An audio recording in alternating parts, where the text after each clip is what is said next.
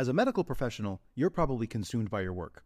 Because of that, you likely miss out on big opportunities to protect and grow the wealth you work so hard for. Luckily, through passive real estate investing, you can place your capital in the hands of trusted syndicators who do all the legwork while you sit back and let your money work for you. Syndicators like Ascent Equity Group. Ascent Equity Group is led by three medical professionals turned full time real estate investors who have secured a quarter of a billion dollars in assets in just three years. And their latest opportunity, Sunrise in Chandler, is open now. Sunrise in Chandler is an exciting 177 unit value add multifamily opportunity in the affluent city of Chandler, Arizona. This Class B asset in a Class A location was secured at a significant discount and is already cash flowing out of the gate, with 89% of the units still in need of renovation. Sunrise in Chandler is close to meeting its capital raising goal and will be closing soon. So if you'd like to learn more, visit ascentequitygroup.com forward slash best deal to schedule a call.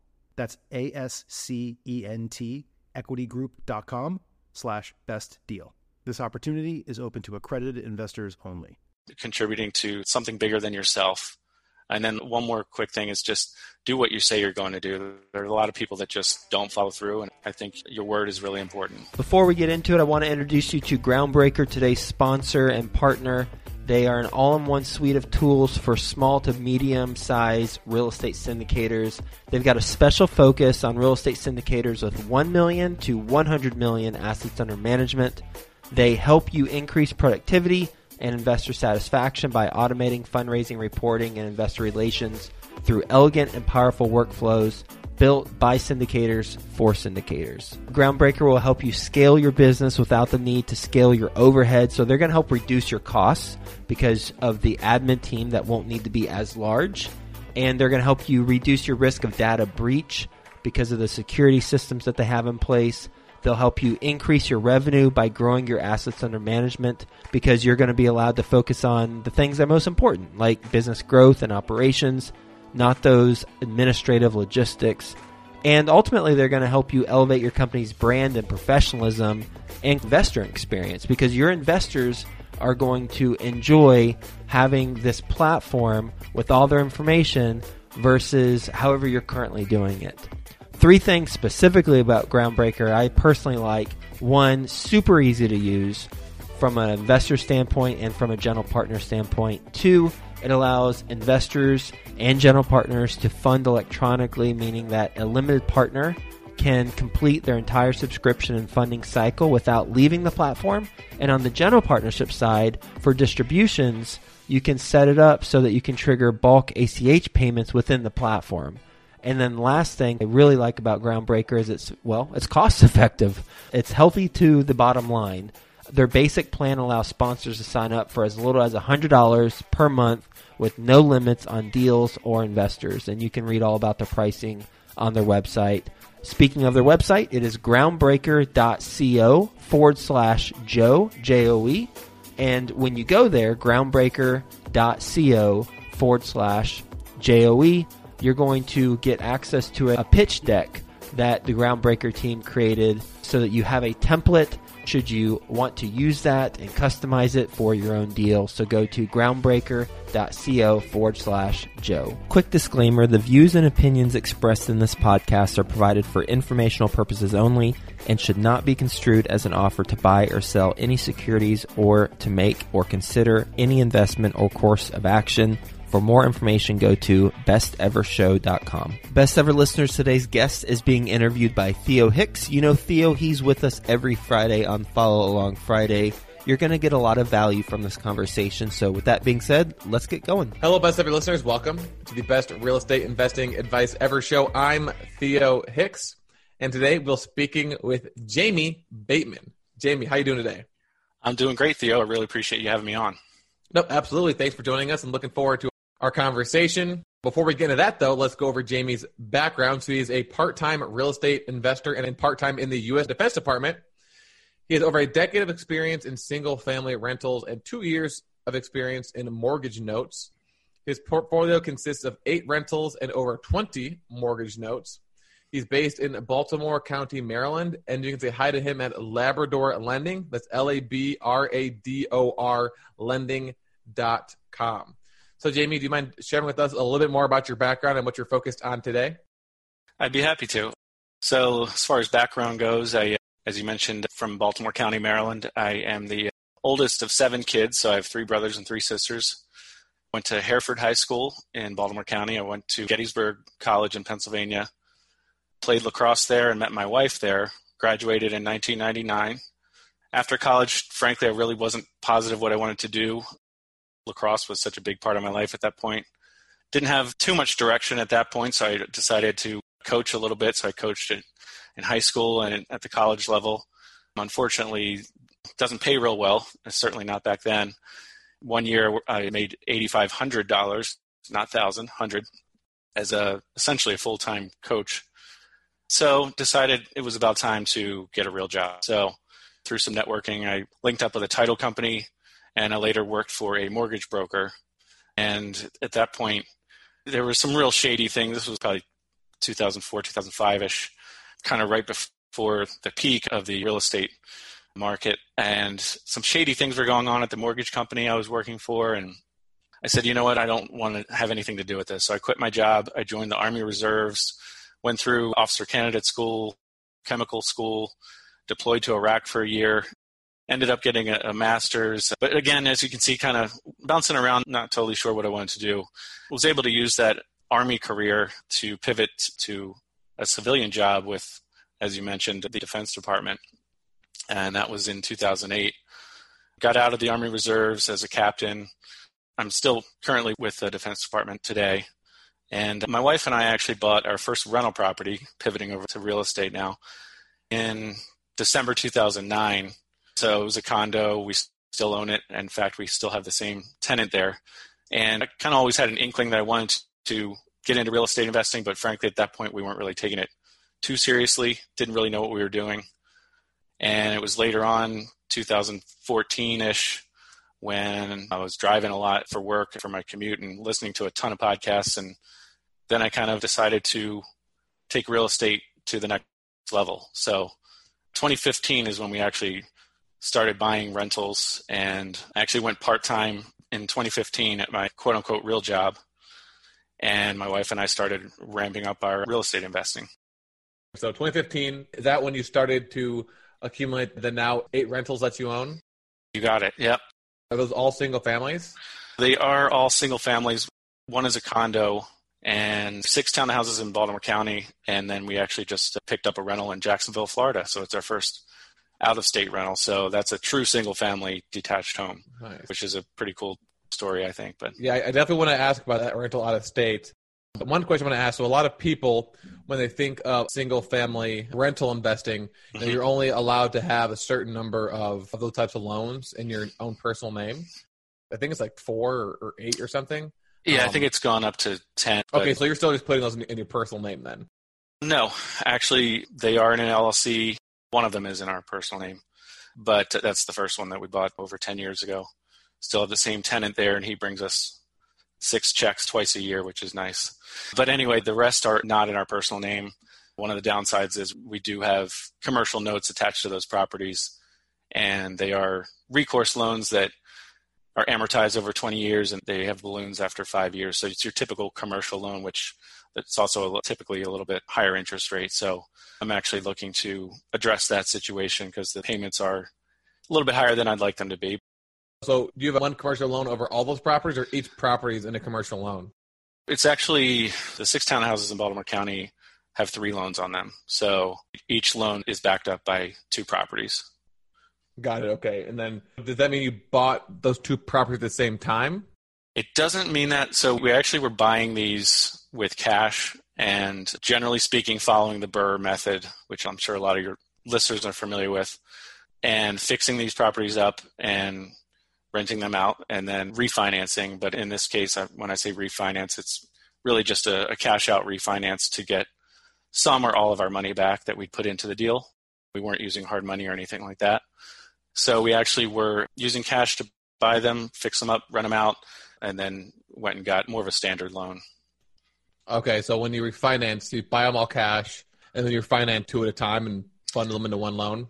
Exactly. Got it. Okay, let's talk about the Jacksonville deal then. I'm assuming that the other ones were all those in Baltimore County, Maryland, or were they also out of state or out of area? The Jacksonville one is the first out of Baltimore County, actually. So it's the first one that's even Perfect. more than a 15 minute drive from where we live. So walk us through that decision. Why did you decide to invest out of state? Why did you choose Jacksonville? And then kind of just walk us up t- until you actually found the deal. So what team members were put in place in Jacksonville? How'd you find them? How'd you screen them? Things like that. Sure. So I actually have, uh, just for your listeners, if, if anybody wants to learn more about this particular deal, I do have a couple blog posts about this, but this actually is a good transition over to our uh, note investing because this actually was a note deal that we ended up taking back the property on. And I had no intention of keeping it initially, frankly. I do like the Jacksonville market, which was one reason that I purchased the note, but I did not intend to pick up a rental there. However, we fixed up that property and I was going to sell it. And the more I researched the market, I just thought that it's a really strong rental market and why sell it now? I can rent it out for a year or two. And if it's just an awful experience, I can sell the property then. So, as far as team members and that kind of thing, really, I relied heavily on networking through BiggerPockets and other groups that I'm in and decided on a good established property management company that's down there. And I've relied on them heavily, frankly. I've never been to Jacksonville, Florida. And so far, it's going pretty well. So let's transition into the notes then. So overall, your note strategy, I think I know the answer based off of, well, maybe I don't. So is your goal, because I was talking to someone about notes, I think it was last week, and he buys notes because he wants to take the property. And so we kind of mentioned there's two strategies. There's ones where you want the property, Right. and there's the other one where you want to work it out with the person who's currently living there. So you just make the money on the interest rate. So which one are you and, and why? I'm not intending to take the property back. I'm trying to keep people in their homes. I'd love to work with borrowers as much as possible. Sometimes it's the last resort, and that's one of the nice benefits about note investing is you have collateral, which is the property, as compared to the stock market and a lot of other investment strategies. That is one benefit there. So no, we buy both performing and non-performing first lien mortgages. Another benefit to note investing is that there are so many exit strategies. So you mentioned a couple of them, Theo, but there are others. Another really good one is to buy a non-performing note, get it reperforming, and then resell that note. And that's what a lot of non-performing note investors aim for. Yes, some people do try to take the property back, and that's certainly a strategy. And I know as the real estate market in general across the country tightened up over the last five years, there were a lot more flippers and rehabbers and people who wanted the property getting into the note investing space just for that reason. For me, it's not my first goal, but it's one of several options. Sure. So you buy performing and non-performing. So mm-hmm. do you do the strategy where you take the non-performing to performing and sell it? Or the buy and hold is a flip strategy? Yeah. So I would say that we're closer to the buy and hold side of things. I don't want to pretend like I've been doing the note thing for 10 years. It's actively been more of a year and a half to two years type thing. We've had Labrador lending for about two and a half years, but I'm actually in the process of adding value to some of our lesser performing notes. We'll be hoping to resell them later this year. That's definitely on our list of uh, probably our first option that we'd like to do. But I'm absolutely not opposed to just buying a nice performing note and holding it for cash flow, especially during these times. So a lot of times what we'll end up doing is if we're using our own money, we'll buy a performing note to pay the bills and keep the business going. I actually hired my wife in January, so she helps me out with a lot of the due diligence and a lot of the paperwork. But we will use other people's money. So a lot of times, uh, joint venture is best geared toward a non-performing note, and uh, the reason that is is well, several reasons, but with non-performing notes, you have more of a well-defined exit point. So if you're getting the note reperforming and selling it, that's the transaction that ends your your ownership of that note, right? But joint ventures don't typically work so well on performing notes, so we'll often buy a performing note with our own funds. And then another strategy that I've employed recently is to sell partial notes, which is a part of that sell payment stream. That strategy works better for performing notes. So I hope I'm not uh, confusing things too much, but there are different strategies to use with both performing and non-performing notes. And we stick strictly with the first lien space and specific states as well. That's another way of focusing the business. But as far as performing, non performing, frankly, you can't control your borrower. You don't know exactly how it's going to go. So to pretend that you know, oh, this is my plan for this note up front, it just doesn't work like that. You might have one or two strategies that you think are going to work, but the fact is, you have many options at your disposal. If you're doing your due diligence well, you should have equity in the property. So, in my mind, whether it's performing or non performing, it's actually a safer investment a lot of times than like the stock market or things that don't have any collateral. Can you give us some tips, some things that you do in order to take a non performing note to performing? Well, I think it really boils down to carrots and sticks, especially during this time with COVID and everything. We've worked with our borrowers to defer a couple months of payments if they were affected or even if they said they were affected by COVID and the lack of employment. And in other cases, we are modifying loans to lower the interest rate.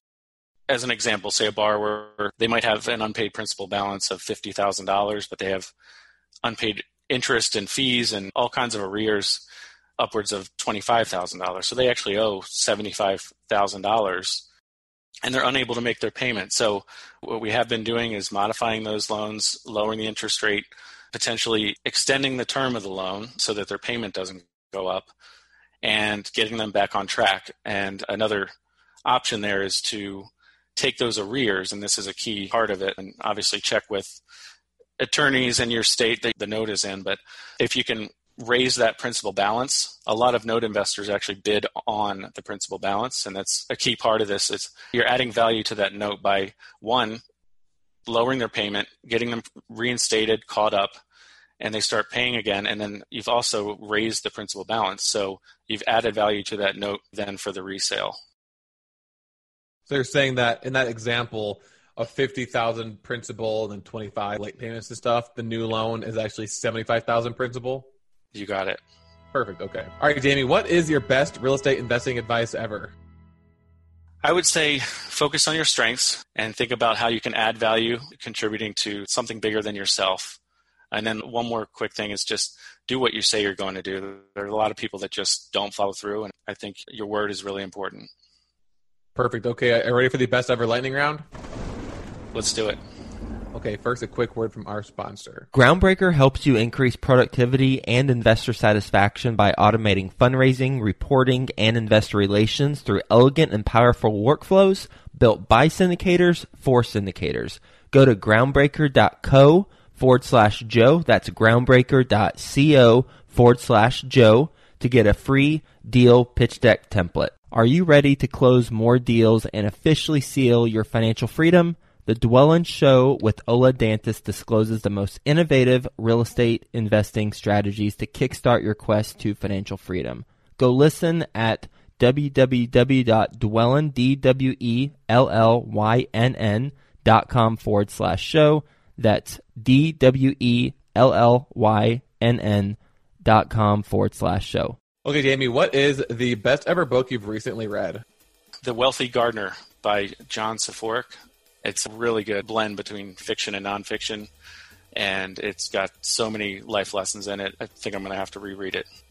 If your business were to collapse today, what would you do next? That's a really good question. I think I would, again, go back to what I said with the best ever advice focus on my strengths. I've got some networks built in now as far as note investors and property managers and that kind of thing. So it would take a little while, but I think I could start over. So out of the eight rental deals you've done and the 20 plus note deals you've done, which of those was your best ever deal? I'd have to say it was the Jacksonville deal because numbers wise, it's really good. And again, go to the blog posts about that. And it also utilized several different strategies. So it used both buying a non performing note, trying to work with the borrower, unfortunately foreclosing, taking the property back, rehabbing the property from a distance, and then renting it out two days after it was on the market for rent in the middle of a global pandemic. So we certainly made some mistakes with that. I don't want to pretend like it was the perfect deal, but that's the one I'm most proud of. And that blog post is at labradorlending.com backslash blog, and then it says Jacksonville, Florida case study 2.0. Is it you got it. Yes. Perfect. Okay. Okay, now what about a deal you actually lost money on? How much did you lose, and what lessons did you learn? So we're not really in the transactional space per se. I'd say we've lost money with opportunity costs. The Jacksonville deal, for example, I overpaid for the note. I found out later that I paid forty six thousand for the note, and turns out I actually could have paid forty thousand. I found out through kind of a back channel, but we didn't lose money on the deal. So we really haven't lost money on a deal. I think it's much easier to lose money if you're actively flipping or, or that kind of thing. Just to clarify, I have lost money on passive investments through crowdfunding deals that I totally blame myself for for not uh, doing enough due diligence there. So I guess if you're including that, then I certainly have lost money. What is the best ever way you like to give back? We support our church financially and uh, are active members there. My wife has volunteered there over the years, and since we're married, I'll take credit for that. No, I'm kidding. I also coach youth lacrosse. I've coached my son's lacrosse team for several years, so we'll see where that goes. And other than that, just trying to support family members when we can and trying to be the best parents that we can. Then, lastly, what's the best ever place to reach you? I would say my website, labradorlending.com, and then you can also feel free to email me, Bateman James at labradorlending.com. A lot of people actually don't know how to spell Labrador, surprisingly. Bateman James at labradorlending.com. I'd be happy to help anybody who has questions with single family rentals or note investing, which is what we're really focused on these days. Perfect, Jamie. Well, thanks for joining us today and walking us through your journey. So, a few of the takeaways that I got. So, you talked about your strategy for acquiring those eight rentals and how you would buy them all cash, would do a BRRRR model, and then you actually refinance two properties into commercial loans so that was interesting. We talked about your Jacksonville deal, and you mentioned that people can learn a lot more about that on your blog, and Mary mentioned how to find there. But you mentioned the process of how are you able to do that deal by being out of state. It was originally a note that you had to take the property back, which you didn't intend on doing. And you mentioned that you fixed it up and would plan on selling it, but then did a lot of research and found that it was actually a really strong rental market and that you relied heavily on networking on BiggerPockets and other groups to find a solid property management company who helps you with that process down there. Then we kind of walk through your note investing. You kind of gave us like a crash course on note investing. Uh, your strategy is closer to the buy and hold than is actually flipping the notes. You buy performing and non-performing. You actually do joint ventures on some of the non-performing liens. Uh, we talked about some of the pros and cons of performing versus non-performing. You talked about how to get a non-performing note to perform. So you said it's kind of like carrots and sticks, so you can defer payments. You can modify loans to have lower interest rates. You can extend the term of the loan so the payment doesn't go up. You can take the arrears and add it to the principal. So really, just a lot about note investing. So that was interesting. And then also your best ever advice, which was focus on strengths, figure out how to add value, and then do what you say you're going to do and follow through. So really enjoyed the conversation, learned a lot. Best of listeners. I hope you enjoyed the conversation as well. Thank you for listening. As always, have a best ever day, and we'll talk to you tomorrow.